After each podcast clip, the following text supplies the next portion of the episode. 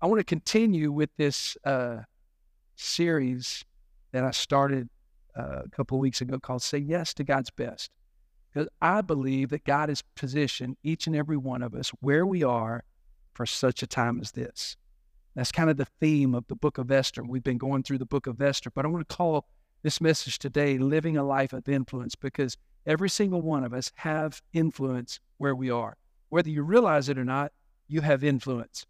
Now, maybe some of us took on leadership roles or roles of uh, influence more uh, intentionally growing up than others did. I was always kind of out there in the front and uh, either class officer or club officer or something, and student leader in my youth group or even volunteer youth pastor when I was in college. Uh, to always having a position of leadership, not necessarily because I knew anything, but I just uh, I like talking. I like being in front of people, and uh, still doing that here today. But I learned at an early age that leadership is about leveraging your influence for the sake of others. That's what real leadership is. That's why a lot of people don't want to lead because they think it's about getting people to do something for them, but it's quite the opposite. It's about giving a voice to those who don't have a voice. It's about saying yes to God's best. And you might be here today and you might think, you know, well, I'm not a leader, so this message really isn't for me. Every single one of us have leadership potential in us. And every one of us have influence right where we are.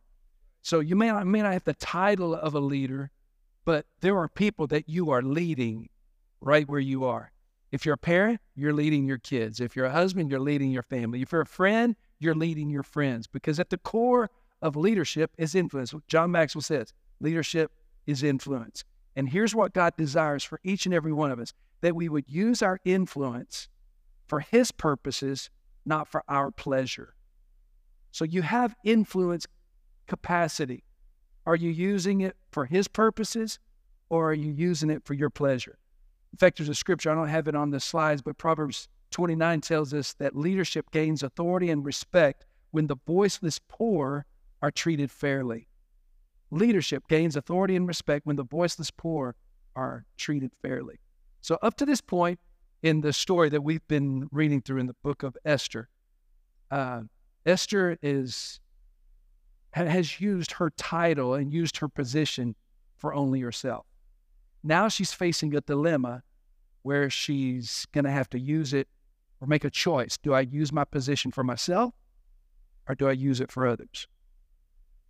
Does she say anything at all, or does she keep to herself who she is, that she's Jewish, uh, or does she leverage that position to help somebody else? And every single one of us face the same dilemma on a daily basis. Do we use our position of influence for others or just for ourselves? Let's look at Esther chapter 4, verse number 1. It says, When Mordecai learned all that had been done, it's when he, Mordecai learned this, Mordecai who raised Esther because her parents were killed in the exile, he uh, has learned that the Jewish people, there's a law been set in place that Jewish people are going to be killed and annihilated. And so this is what he has learned. He tore his clothes, put on sackcloth and ashes, went out into the city, wailing loudly and bitterly. But he went only as far as the king's gate because no one clothed in sackcloth was allowed to enter it. In every province to which the edict and order of the king came, there was great mourning among the Jews with fasting, weeping, and wailing. Many lay in sackcloth and ashes. When Esther's eunuchs and female attendants came and told her about Mordecai, she was in great distress. So she sent clothes for him to put on instead of his sackcloth, and he wouldn't accept them. Then Esther summoned Hathach, one of the king's eunuchs assigned to attend and ordered him to find out what was troubling Mordecai and why. Because up to this point, she didn't know about the law. So Hathach went out to Mordecai in the open square of the city in front of the king's gate. Mordecai told him everything that had happened, including the exact amount of money that Haman, the evil guy in the story, uh, had promised to pay into the royal treasury for the destruction of the Jews. He also gave him a copy of the text of the edict for their annihilation, which had been published in Susa, to show to Esther and explain to her. And he told him to instruct her to go to the king's presence, to beg for mercy and to plead with him for her people. Hathach went back and reported to Esther what Mordecai had said. So three things I want to say to you today. Here's the first. Number one, you're a leader when you set an example. You're a leader when you set an example. Whether you realize it or not, every single one of you set an example today by simply getting up and choosing to come to church. You set an example to others. You set an example to friends. You set an example to family. You set an example. You parents, you set an example for your children. When you came and you said, you know what, you're going to go to children's church. We're going to come over here and we're going to all meet up afterwards. You set an example. You set an example by the way you worship. You set an example by your giving. You set an example by the way you interact with people. You'll set an example by the way you will politely drive out of this parking lot and be nice to the people that are coming in. You will you will set an example on the way to do it gracefully. When you set an example by the way you talk about this service when you go to lunch afterwards. You set an example by the way you live throughout the entire week. Everything we do sets an example. But realize this everything we do sets an example for others. It's not about us. We're not influencing ourselves, we're influencing others. And that's what leaders do. They set an example for others. In fact, Paul said in 1 Corinthians 11 1, follow my example as I follow the example of Christ. And that's what Mordecai is doing. He is setting an example with his clothes. He puts on what is called sackcloth and ashes. This is a garment, it's made of goat's hair. They turn it inside out so the coarse hair is up against the skin. It's intended to make you uncomfortable, to grieve and to mourn and to uh, uh, uh to pray and, and to uh, show the sadness and the heaviness of whatever the decision is. This, the ashes are intended to put on the forehead or on the uh, uh, over the head, and it's intended to remember that we come from dust. That's where we came from. That's where we will return. So it's a Jewish way of expressing the mourning of what's going on on the inside to express it on the outside. So Mordecai, he doesn't have a position, but he's going to influence the entire kingdom of Persia through his actions. He, he's going to have an impression and an influence on people that he doesn't even realize it, which is the same for every single one of us. Every one of us influence people around us. The question is, where are we going to lead them? How are we going to influence? Parents, you influence your children. Husbands, you influence your family. Friends, you influence your friends that you have. So you think about it. You're influencing your friends, your friends are influencing you. Think about your friends. Is that a good thing? Some of you are looking at your friend thinking, I'm not so sure A very eye opening statistic that I, I read several years ago about the influence that parents have on their children when it comes to just church attendance alone. It said that if both mom and dad attend church regularly, then 72% of children remain faithful to continue attending church. If only the dad attends faithfully, 55% of the kids remain faithful. If only the mom, and single moms, you can be the exception to this, but if only the mom attends regularly and not the dad, 15%. It drops from 55 to 15%. If neither mom or dad attend regularly, only 6% of the kids will attend regularly. All that just to say, you have an influence upon those that you are living with, that you interact with, that you work with, that you do life with. You're a leader when you set an example. Look at verse number 10, uh, Esther chapter 4, verse number 10. Then she instructed him to say to Mordecai, All the king's officials and the people of the royal pro- provinces know that for any man or woman who approaches the king in the inner court without being summoned, uh, the king has but one law that they be put to death unless the king extends the gold scepter to them and spares their lives. But 30 days have passed since uh, I was called to go to the king. When Esther's words were reported to Mordecai, he sent back this answer Don't think that just because you're in the king's house, you alone of all the Jews will escape. For if you remain silent at this time, relief and deliverance for the Jews will arise from another place. But you and your father's family will perish. And here's the most iconic verse in the whole book of Esther. And who knows but that you have come to your royal position for such a time as this? Okay, so the first thing is that you're a leader whenever you set an example. Here's the second thing I want to tell you you're a leader when you take a risk. Too many times we think that leadership is about perfection. And so I make sure everything is in order, everything is done to perfection in order to be a leader. I can promise you, leadership is not about perfection.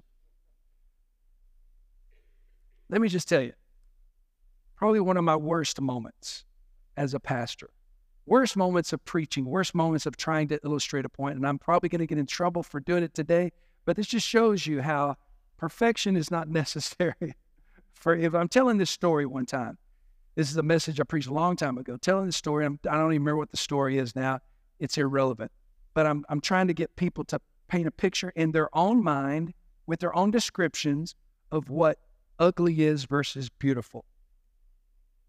I didn't want to give any indication because beauty is in the eye of the beholder, right? I'm talking about a whatever a beautiful person is to you versus whatever an ugly person is to you. Uh, it's different for different people.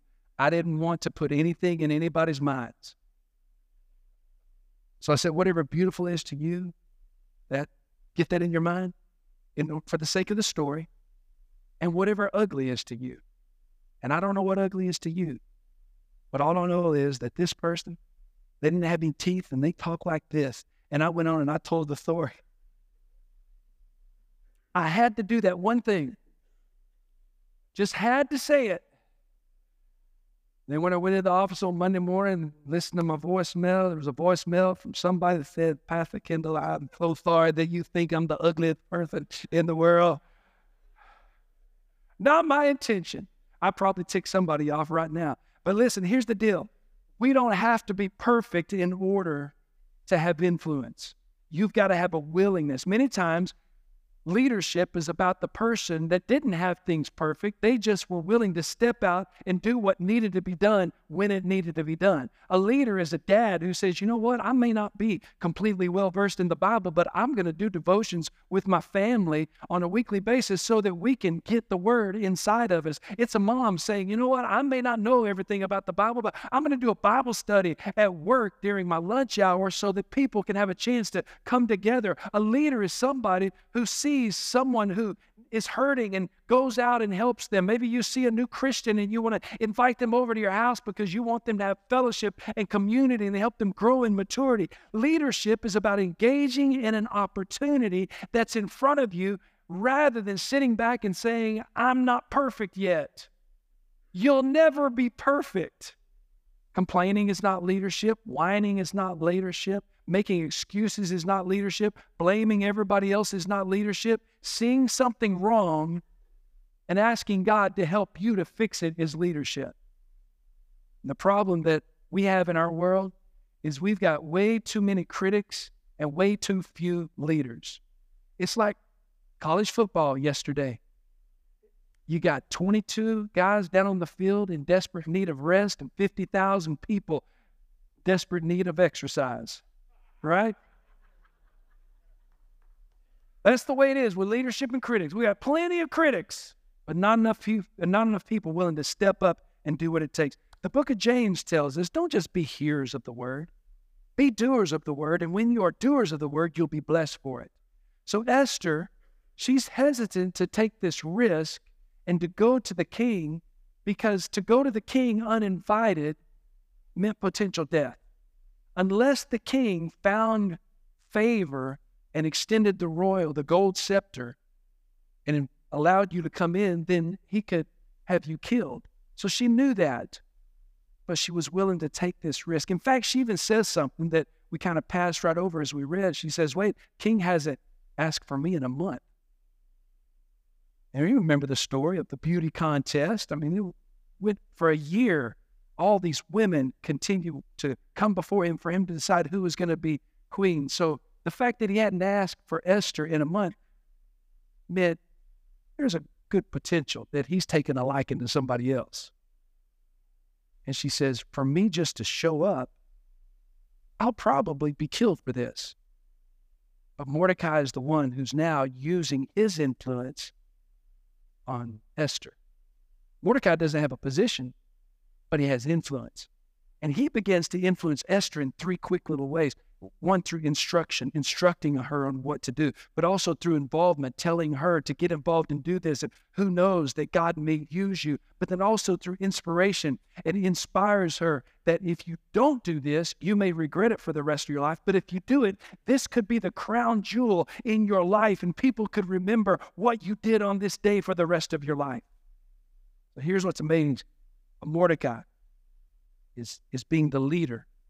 He's stepping up and he's doing something right now. Fact, is throughout the Bible, a lot of the people that God used, they weren't pastors, they weren't preachers. They were just people that were available for God to use. And the same with each and every one of us. God wants to use us regardless of position, but whether we're willing to step up and do something. So I want to challenge you. You have an opportunity to connect with some small groups or fam groups with the youth when you walk out today. Maybe you're here today and you know, I'm, I'm ready to get involved and do something. Take the connection card that Pastor Kyle talked about and mark on I want to serve. Drop it in the box or see somebody at the Noon of Freedom area. Say, I'm ready to serve, ready to get involved. Use your influence for the sake of others. Here's the last thing. Let's wrap up with this. Esther 4, verse number 15 says, Then Esther sent this reply to Mordecai Go gather together all the Jews who are in Susa and fast for me. Do not eat or drink for three days, night or day. I and my attendants will fast as you do. And when this is done, I'll go to the king, even though it is against the law. And if I perish, I perish. So Mordecai went away and carried out all these, all of Esther's instructions. Look at chapter 5, verse number 1. It says, On the third day, Esther put on royal robes and stood in the inner court of the palace in front of the king's hall. The king was sitting on his royal throne in the hall facing the entrance. When he saw Queen Esther standing in the court, he was pleased with her and he held out to her the gold scepter that was in his hand. She approached and touched the tip of the scepter. Then the king asked, What is it, Queen Esther? What's your request? Even up to half the kingdom, it'll be given you. If it pleases the king, replied Esther, let the king, together with Haman, the evil one, come today to a banquet that I've prepared for him. We'll bring Haman at once, the king said, so that we, may do what Esther asked. So the king and Haman went to the banquet Esther had prepared. And as they were drinking wine, the king again asked Esther, Now, what's your petition? It'll be given you. And what's your request? Even up to half the kingdom, it will be granted. Notice that. This is the second time the king has asked Esther, What do you want? And she hasn't bitten yet. Esther replied, My petition, my request is this if the king regards me with favor, and if it pleases the king to grant my petition and fulfill my request, let the king and Haman come tomorrow, another banquet, and I'll prepare for them. Then, then I will answer the king's question. All right. So here's the last thing. Number one, you're, you're a leader if you set an example. Number two, you're a leader if you're willing to take a risk. But number three, you're a leader when you use your influence. When you use your influence. Why do you think God has placed you where you are? Remember when we started this series three weeks ago, I said, I believe that God has put every single one of us in a unique position. He knows right where you are, and He has a purpose for you being where you are. Why do you think He's got you where you are? Esther finally realizes that she is in a royal position for such a time as this. She's willing to take the risk, she's willing to use her influence, but she doesn't demand and she doesn't give the request immediately whenever King Xerxes says, What do you want? So why didn't why wouldn't she just say, I want you to do something about that law? Because influence is not demanding. Influence is not presumptuous. Influence is very subtle. Sometimes influence has no words. It's seen, it's felt, it's sensed. The greatest influence is not often what we say, it's what we do. So she waits for the right time. And she doesn't want to demand anything. She wants the opportunity to influence the king. Critical decision. She has to go before the most powerful man on the planet this time and say, you enacted a terrible law. So she's got to do it right. Sometimes an influence is not what we say, it's just what we do. It's like the kid that went with his mother shopping all day. And finally, last store they go in and they're going through the cash register and the clerk at the register hands a lollipop to the little boy, says, Here, you want this lollipop? And the mama says to the boy, What do you say? The little boy looked at the clerk and said, Charge it. That's influence. He's been hearing it all day long. Influence. Crazy story. I'll do this real quick. When I was a youth pastor at Faith Assembly down in Pasadena,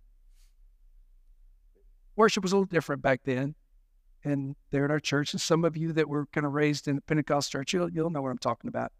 There were times when people got really excited during worship and would do what they called a Jericho march. Anybody ever seen the Jericho march? There's a few of you. Yeah. The rest of us like, what are they talking about? Well, you just got real excited. You know, you you you probably get taken out with security here today, but uh, people got really excited. They start to kind of walk around, marching around the room. I don't know if they didn't understand the rest of the story when they did that in the Bible. The walls fell down, so uh, but they they start walking around. Well, when I was I was sitting up on the platform back when the preachers used to sit on the platform, and and we had this big choir, and the choir got all excited, and and they started walking down the Jericho March, and there was one guy, I had a friend, his name was Glenn. He was in the choir and he really wasn't into this thing. And, uh, but he was stuck in the middle of the titter section, so he had to go with the flow. But the, the, the choir starts down the, the side aisle and gets to the back, and there's a door back in the back, and Glenn cuts out. He cuts out through the door in the hallway and heads down to the men's room and gets to the men's room and opens the door and turns around and realizes the second half of the choir has followed him right out the door. So I'm just sitting up here watching. There's choir members going this way, they're going out that way. Now they're all backed up and trying to back up into the. That's called influence. Nothing was said, they just followed what you did. Hey, my question is this. Guys will go ahead and start playing, please.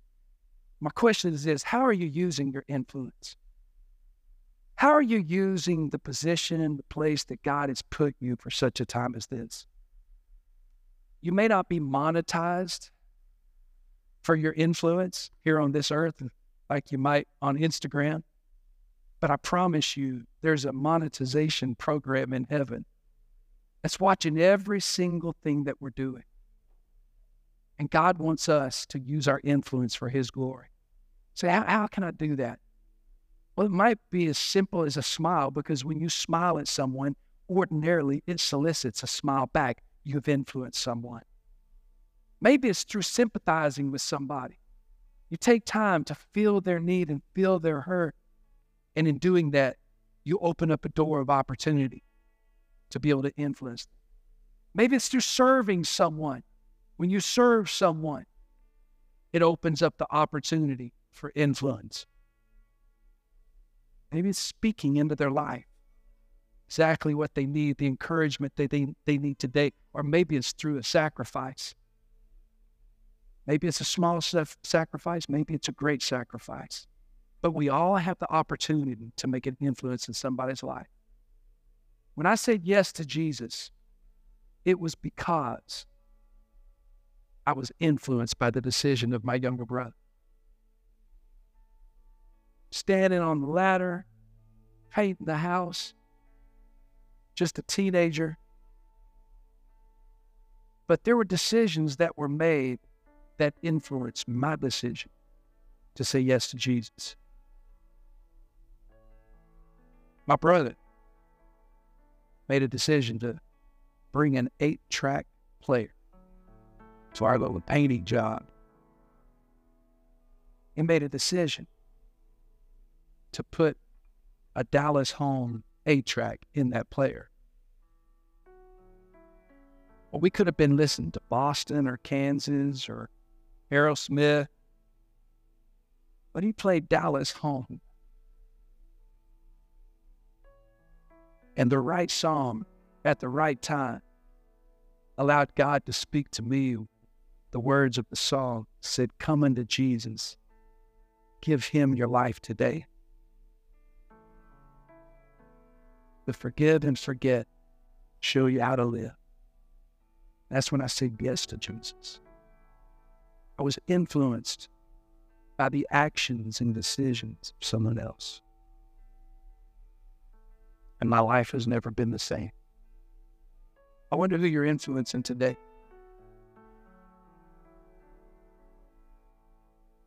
Wonder what impact you're making on others today.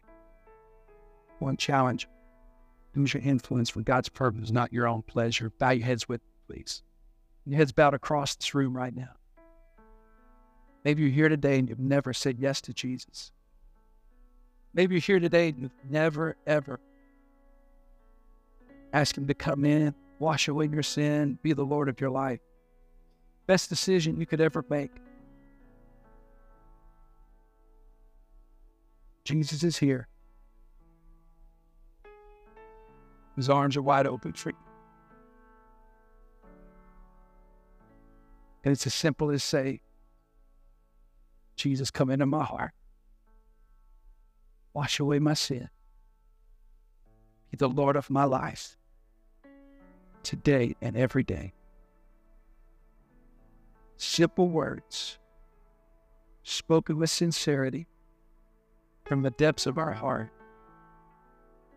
allow the veil that's between you and God to be open and for Him to come in to change, transform your life. He will do just that today if you'll ask. Just invite Him in. Invite Him in.